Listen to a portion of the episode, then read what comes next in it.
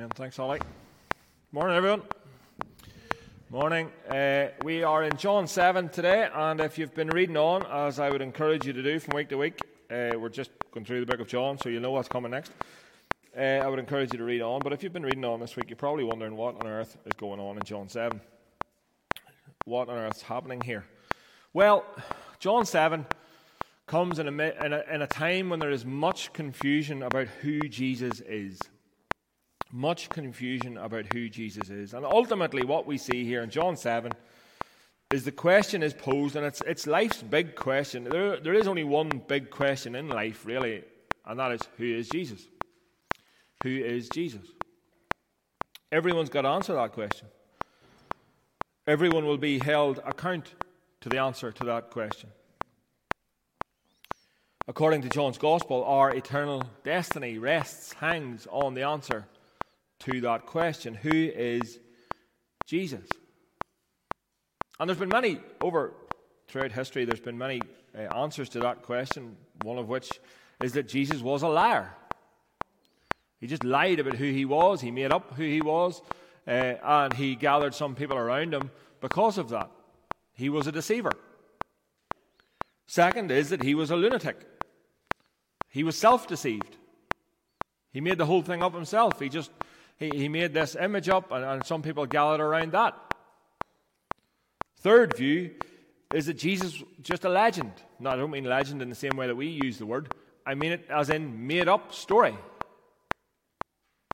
There's maybe some uh, small truth about a man called Jesus, but, but Christians over the years have blown it up out of all proportions. And then there is the fourth answer, of course. The fourth answer, which historic Christianity has held to, Orthodox Christianity has held to, and this is the view that Jesus was and still is Lord of all.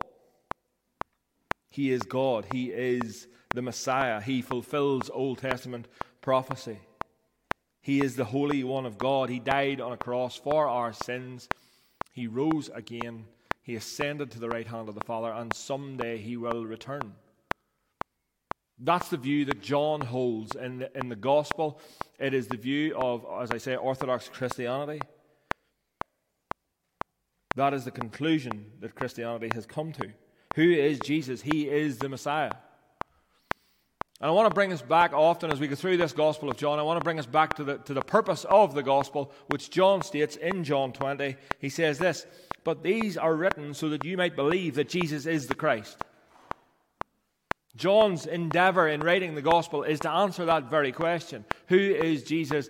In order that we might believe in him. He is the Son of God, and that by believing in his name, we have life. Who is Jesus? What's your answer? As we begin this morning, what is your answer to that question? Who is Jesus? The context here of John 7, you'll see it there at the beginning of John 7. After this, Jesus went about in Galilee. He would not go about in Judea because the Jews were seeking to kill him. Now, the Jews' feast of booths was at hand. What's going on here?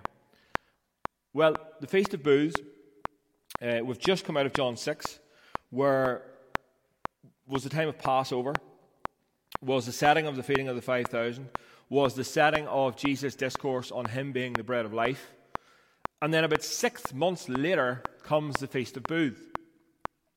So essentially, what this was was the equivalent to what we would know as harvest. And so, six months, uh, Passover happens in spring. Six months later, they have the Feast of Booths, and it is one of the major fest, one of the major celebrations in the Jewish calendar. And this is what John writes about. So, six months have passed here between the end of John 6 and the beginning of John 7. What we have here is this Feast of Booths, uh, one of the most joyful celebrations in the Jewish calendar. It was one, one of these times when it required Jews who would pilgrim from wherever they lived uh, to Jerusalem. And so the crowds in Jerusalem swelled. There was pro- these feast times were when, when, the, when the crowds were at their highest, when most people were in Jerusalem. They were there to celebrate. Celebrating the harvest, feast of booths, but not only were they doing that, they were, they were commemorating the wilderness experience as well, when, when the people of Israel dwelt in booths, tents. And so some would do that around Jerusalem at this time. They would, they would create and, and make these tents and, and dwell in them for the festival period. Faithful Jews were expected to make this journey. They were expected to make this pilgrimage to Jerusalem. So it's no surprise, really, when Jesus' brothers come to him and say, Let's go to Jerusalem. Let's go up to this feast. Let's go to this celebration.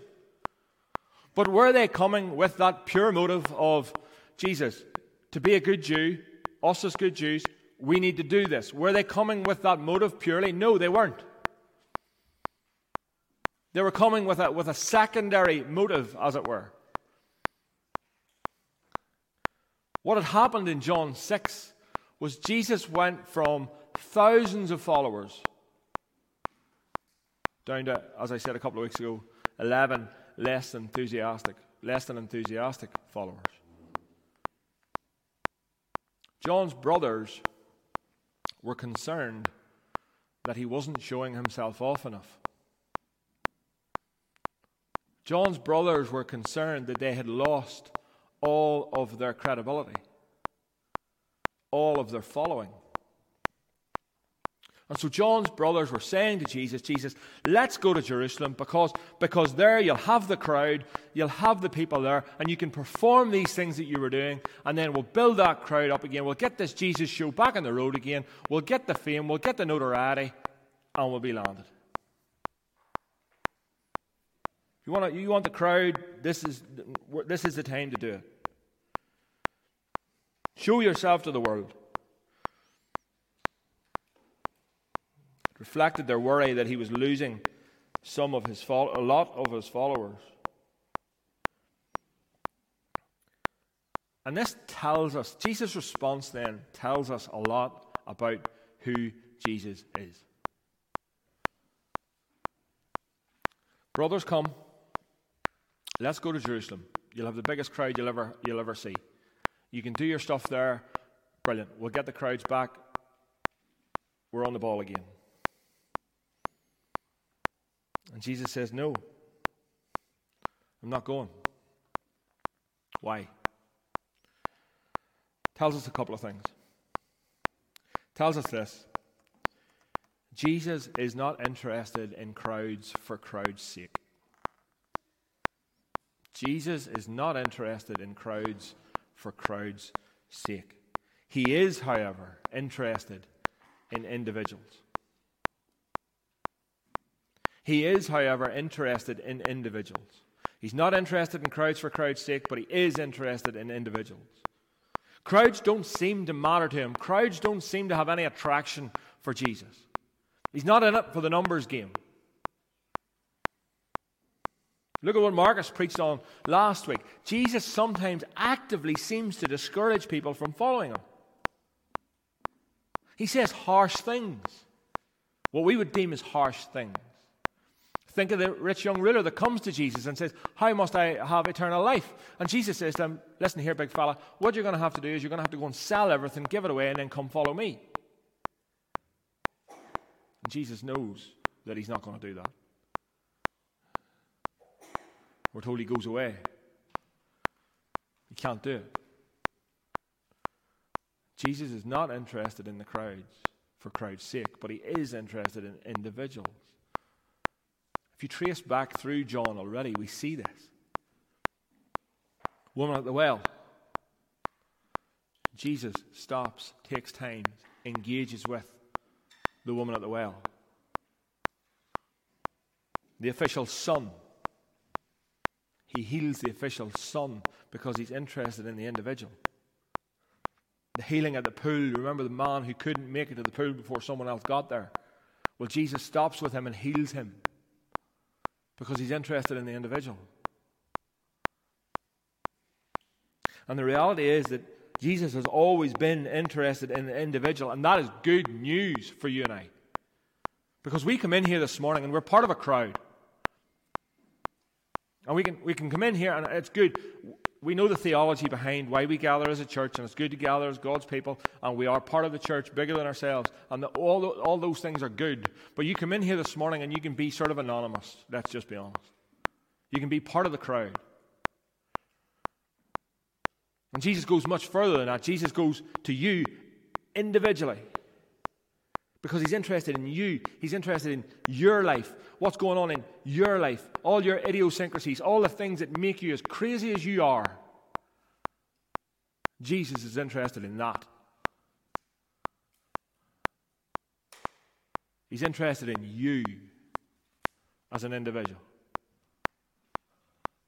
And that is good news. Because you're not just taken as part of the crowd. What this shows us is Jesus is not interested in the crowd for crowd's sake, but he is interested in the individuals. Second thing that this shows us there's a crowd in Jerusalem. Massive. Biggest crowd of the year.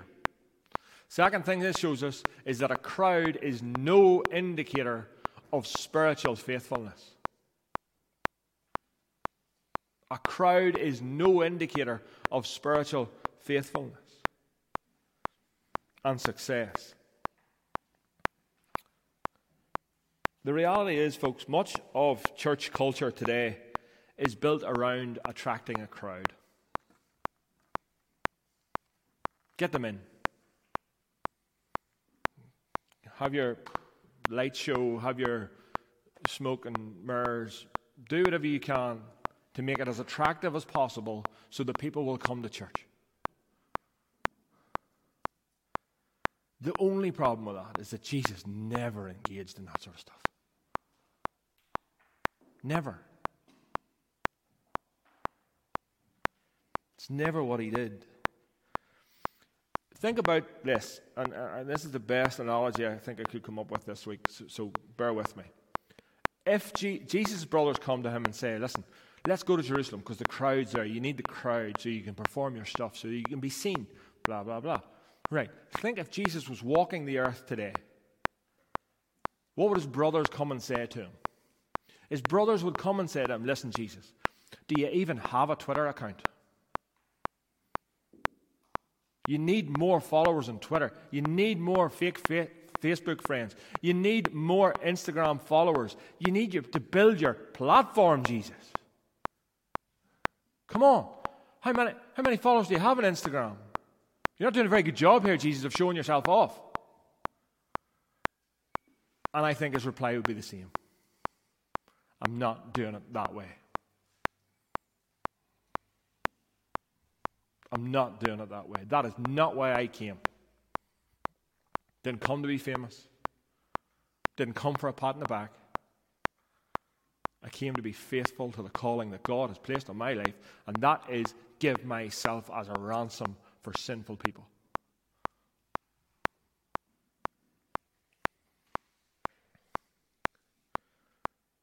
A crowd is no indication of spiritual faithfulness. Lakewood Church, Houston, Texas. Largest church in, the, in, in America. Its pastor is Joel Osteen. It's not a church. It's not a church. He does not preach the gospel. A crowd is no indication of spiritual faithfulness or success. And we need to be really careful that we don't apply the same metrics that the world applies to faithfulness and success in church life. Because there's a crowd here today. Relative, yes, but a crowd nonetheless. And if we're to base success and faithfulness by people just simply showing up, we are using the wrong metrics. The metrics we should be using are Are you following Jesus? Are you growing into the likeness of the Son? Those are the metrics, not just because we have people bums on seats. Jesus isn't interested in a crowd for crowd's sake, but he is interested in the individual. And two, a crowd is no indicator of spiritual success and faithfulness.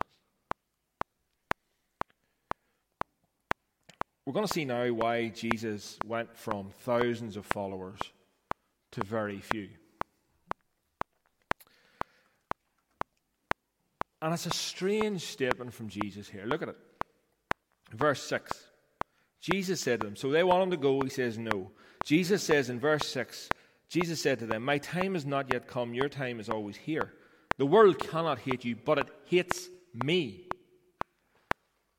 The world hates me, Jesus says.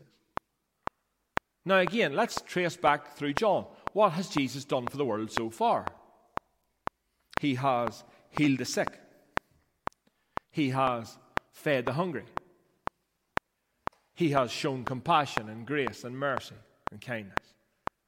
And here he is in John 7 saying that the world hates him. That's a strange statement on any level. Why? How did you come to that conclusion, Jesus? What made you think that? Well, he gives us the answer straight away, so we don't have to wait. The answer is in the very same verse. Because I, testify, I testify about it that its works are evil. Here, in essence, is why Jesus is saying the world hates him is this no one likes to be told they're wrong. No one. Is there anybody in here likes, enjoys, is up for it? Bit of crack. Go seeking it to be told that they're wrong. Some people really don't like to be told they're wrong. All right, don't they? You and me the same. We don't like to be told we're wrong. No one does. And Jesus comes and says, The world hates me because I testify about it that its works are evil. What he's saying is, I come and I hold a mirror in front of the world and I say, This is who you are. And your works are evil. No one likes that. It makes, it makes us uncomfortable. We're sitting in here in, in, in church today, and if I was to come down and, and sit with you for a moment and tell you you're a sinner, and this is how you're a sinner, and this is what you've done to make you a sinner, are we going to like that? Are we going to enjoy that? No, no one likes it. And Jesus comes and, and holds a mirror up and says, This is who you are. He testifies that the world is evil.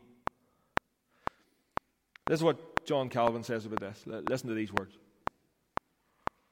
We learn from it also that so great is the pride natural to men that they flatter and applaud themselves in their vices. So great is the pride natural to men that they flatter and applaud themselves in their sin. And we know that we live in this world. We know that this happens. We know that when, when evil things are held up as these virtuous breakthroughs for humanity, they're, and they're evil.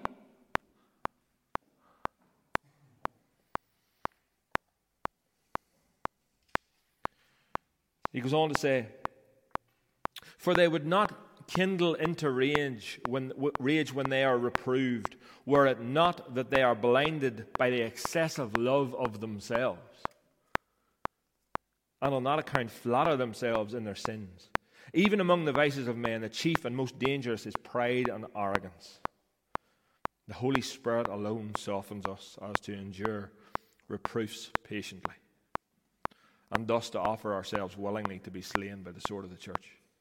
Folks, you know it to be true. I know it to be true. We live in a culture where no one likes to be told what they're doing is wrong, or no one likes to be told what they're doing is sinful.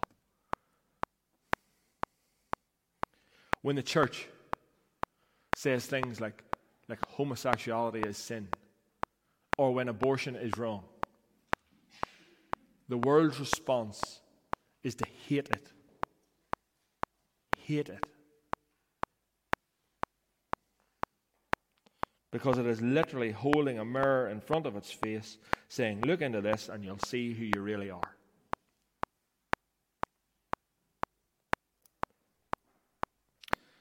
And again, we see that it is Jesus' words that are unacceptable for people. We live in a culture where some people like the idea of a sort of benevolent, kind, merciful, compassionate Jesus until they hear him speak.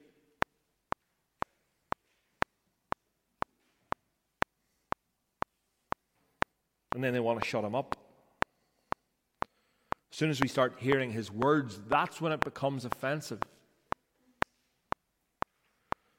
It's always going to be the words. Down in verse 14, when he arrives at this Feast of Booths, he began to immediately teach.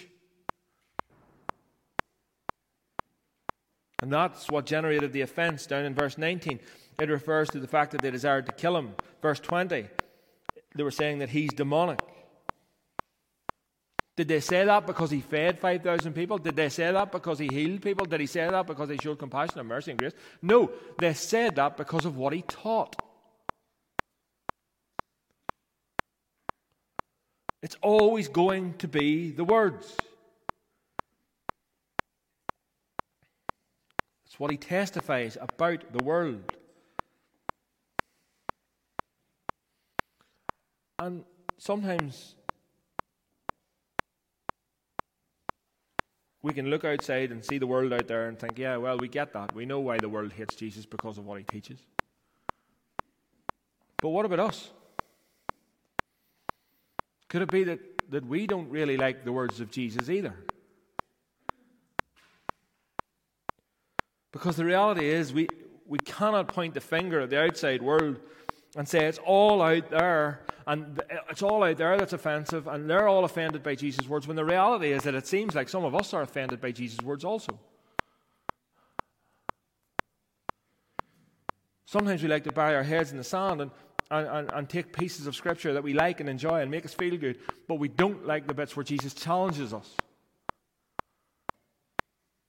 It makes us think about ourselves and it makes us think about the way that we are displaying Christ to the world and, and, and things like that. We don't like this. Take, for example, when Jesus says, Take up your cross and follow me. And he says that to every single believer in this room this morning. Take up your cross. It's not a, if you're going to come after me, he says, take up your cross and follow me. It's not a, it's not a, a request. It's not a maybe. It's a command.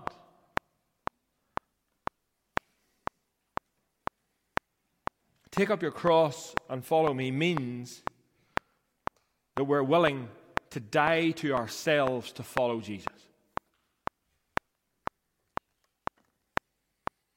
It's absolute surrender.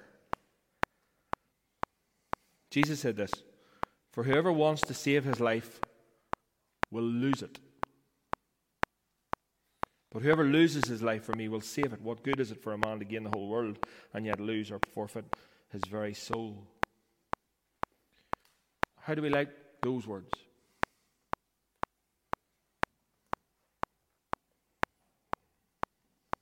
Like I say, it's all well and good pointing the finger at the outside world and saying, look at those heathens out there practicing homosexuality and advocating for abortion. Look at those heathens. When the reality is that in the church we can't take the commands of Jesus seriously ourselves.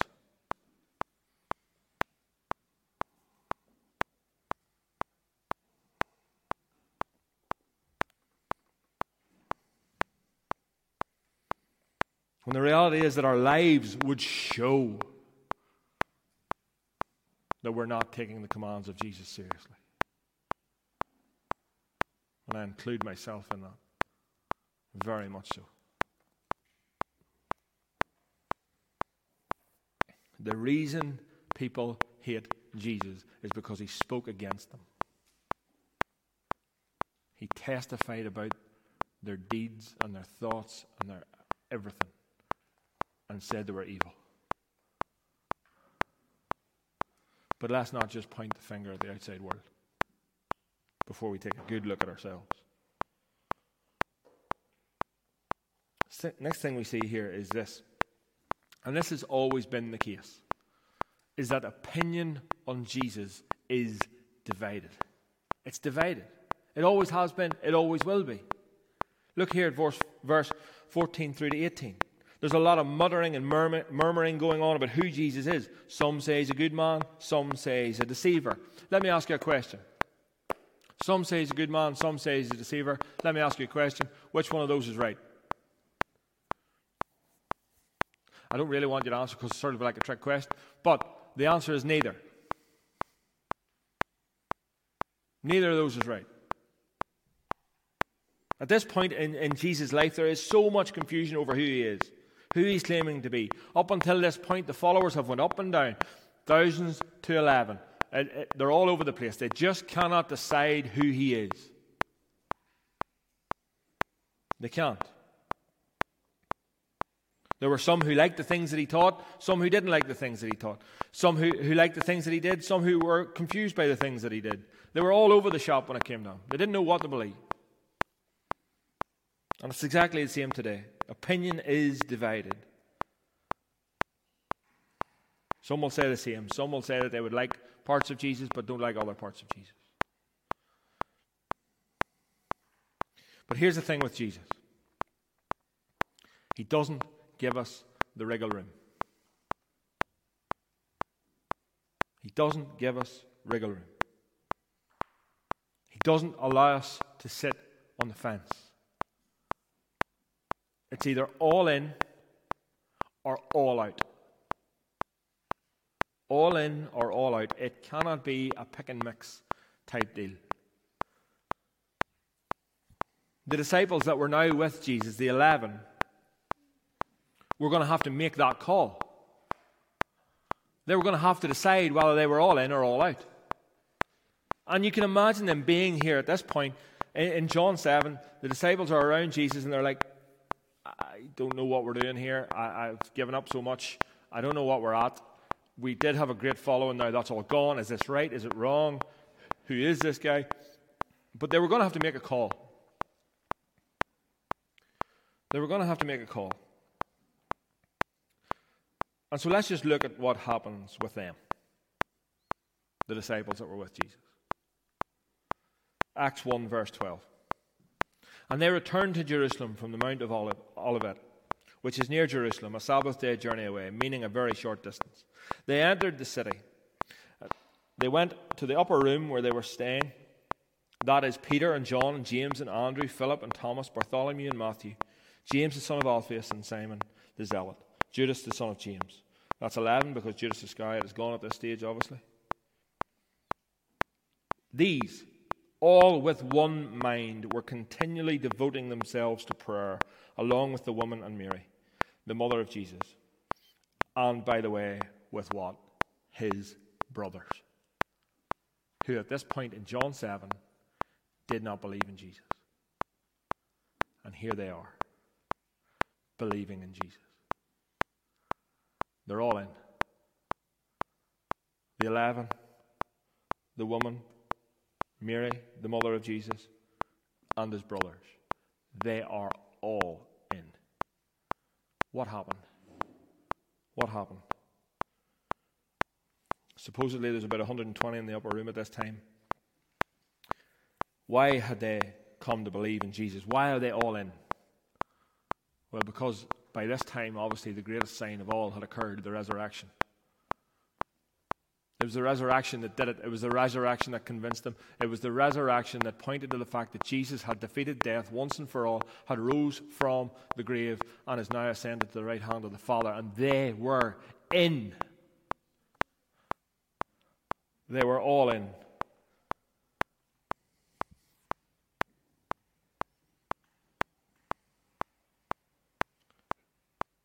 Let me ask you, as I ask myself, are you all in on Jesus? Who is he to you? Is it take it or leave it? Is it I'll turn up on a Sunday and I'll do my thing and I'll sing my songs and I'll. Or are you all in on Jesus?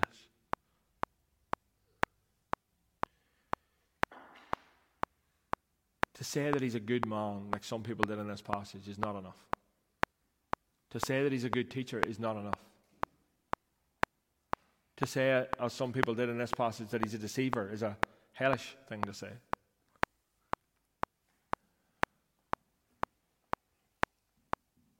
You will be held accountable and responsible for the answer that you give. Who is Jesus? What's the right answer? Well, Peter nails it. We believe that you are the Holy One of God, the Christ. My prayer for us this morning is that that would be our answer. That He is the Holy One of God, the Christ, the Messiah, the Savior.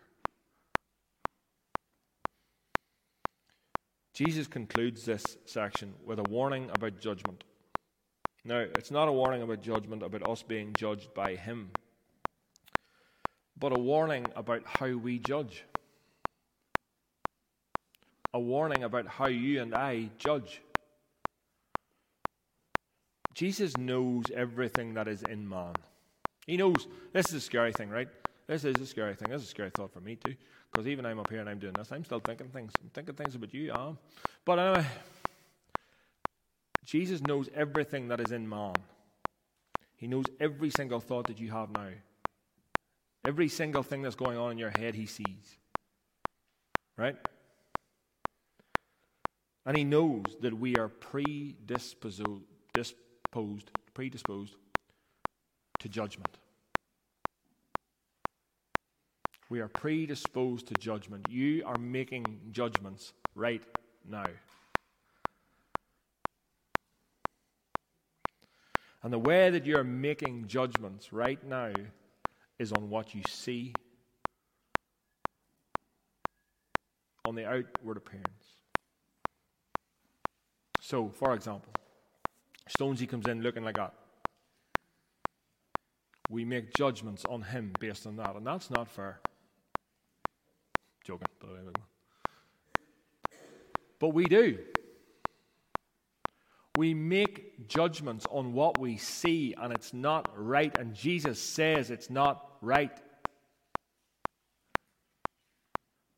Don't judge. Do not judge by, appearance, uh, by appearances. He knows we're predisposed to it, and he knows more often than not we'll look at the outside and base all of our opinions on that. Calvin says this Judge not according to the appearance Having concluded his defence, he likewise administers a reproof on this ground that they are carried away by wicked dispositions and do not form judgments according to the fact and the matter in hand. He says circumcision was properly held by them in reverence. And when it was performed on the Sabbath day, they knew it was the law, and it was not they knew that the law was not violated by it, because the works of God agree with each other. Why do they not arrive at the same conclusion as to the work of Christ? Because their minds are preoccupied by prejudice, which they have formed against Jesus. Judgment, therefore, will never be right unless it is regulated by the truth and fact. We're the same. We form prejudices in our mind. We may not even be conscious of it, but we do. We form prejudices in our mind, and therefore we judge what we what we judge on what we see. And it's usually not right. It's usually not right. Sometimes it is, sometimes it's not. And here's the really I'm gonna let's the Tim Keller moment for me. This is the application point for this. You'll be amazed by my insight. You will be overwhelmed by my philosophical deep thinking. Don't do it.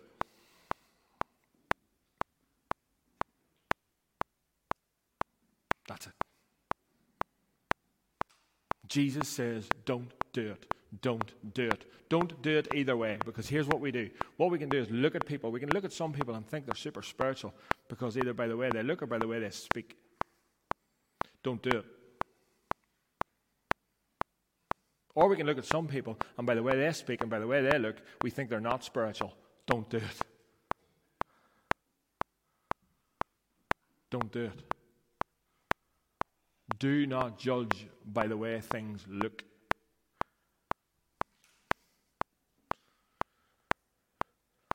As we finish today, as we finish on this, Jesus, the reality is this Jesus is the only one who judges perfectly. He's the only one. Because of the very fact that he does know what's in every single one of us. Knows what's in our minds, knows what's in our heart, knows our deepest motive, knows, even though we, we cover up our motives and say they're not our motives, he knows what they are. He knows you. He's the only one that can judge you perfectly. And the good news of the gospel is this in knowing all of that, if you're in Christ, He looks at you and says you're forgiven. I don't know about you, but that is good news to me. That is good news. That is like the honey of the gospel. Is that He knows everything about you. And if you've come to Him and said, Listen, you've shown me who I am, I'm a sinner, I need to repent, I need to come to you in faith, can you forgive me? The Bible tells me that He is faithful and just and He will forgive us our sin. End of. You're whiter than snow if you're in Christ Jesus.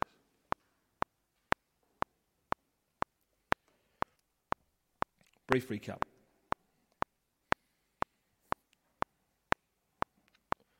Jesus is not interested in the crowds, but he loves the individual.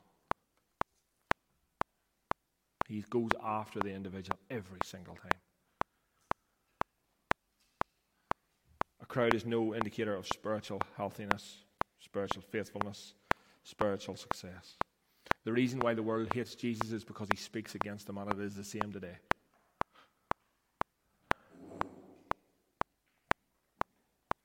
Opinion on Jesus has always been and will always be divided, but who do you say that he is? And do not judge an outward appearance. Because Jesus says not to. Let me pray. Father, thank you for your word. We thank you that you are unbelievably explicit thankfully, you haven't left things to our imagination.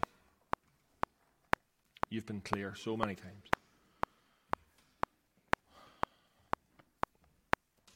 And Father, I pray through the, the help and comfort of the Spirit this morning that you will speak to us.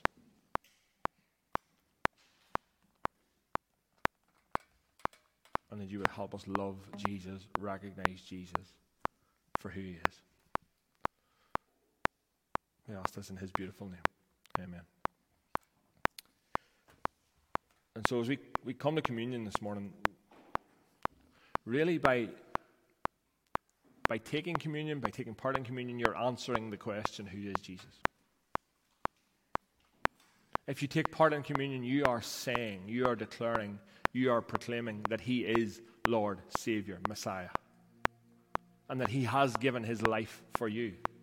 His body has been broken for you, His blood has been shed for you. You're saying those things, you're declaring those things. And so, if that's you this morning and you, uh, in good conscience, can do that, then by all means take communion this morning. But if you're not there and, and you're unclear of who Jesus is in your mind and you're unclear of who Jesus is in your heart, then I, I lovingly ask that you don't take communion this morning because you're proclaiming something that you don't believe in, that you're not there on. My only request to you is, is genuinely this why are you not there yet? What's stopping you getting there? What is stopping you from saying Jesus is Messiah, Lord, Savior? Consider that. But lovingly, I ask you don't take communion with us this morning. Let's worship.